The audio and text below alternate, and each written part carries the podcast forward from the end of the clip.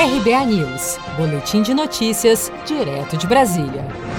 Com a pandemia do novo coronavírus, criminosos estão aproveitando o maior tempo online das pessoas e o aumento das transações digitais devido ao isolamento social para aplicar golpes financeiros. Desde abril, as instituições financeiras do Brasil registraram um aumento de 80% nas tentativas de ataques de phishing, que utiliza e-mails com ofertas atrativas que carregam vírus ou links que direcionam o usuário para sites falsos, onde são aplicados os golpes.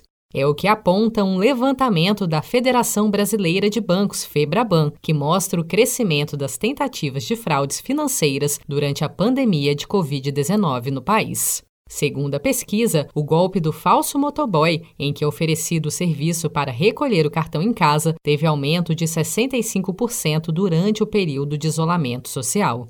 Já os golpes do falso funcionário e falsas centrais telefônicas cresceram 70%. Além disso, mensagens com ofertas, clonagem de contas de WhatsApp e avisos para que as pessoas recadastrem urgentemente seus dados junto a uma instituição são algumas das situações mais usadas pelos criminosos. O diretor do Procon de São Paulo, Fernando Capês, dá algumas orientações de como se prevenir contra os golpes virtuais.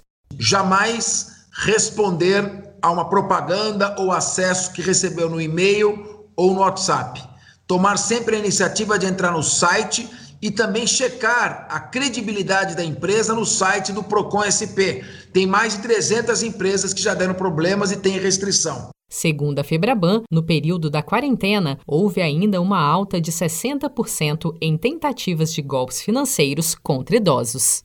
Se você quer começar a investir de um jeito fácil e sem riscos, faça uma poupança no Sicredi.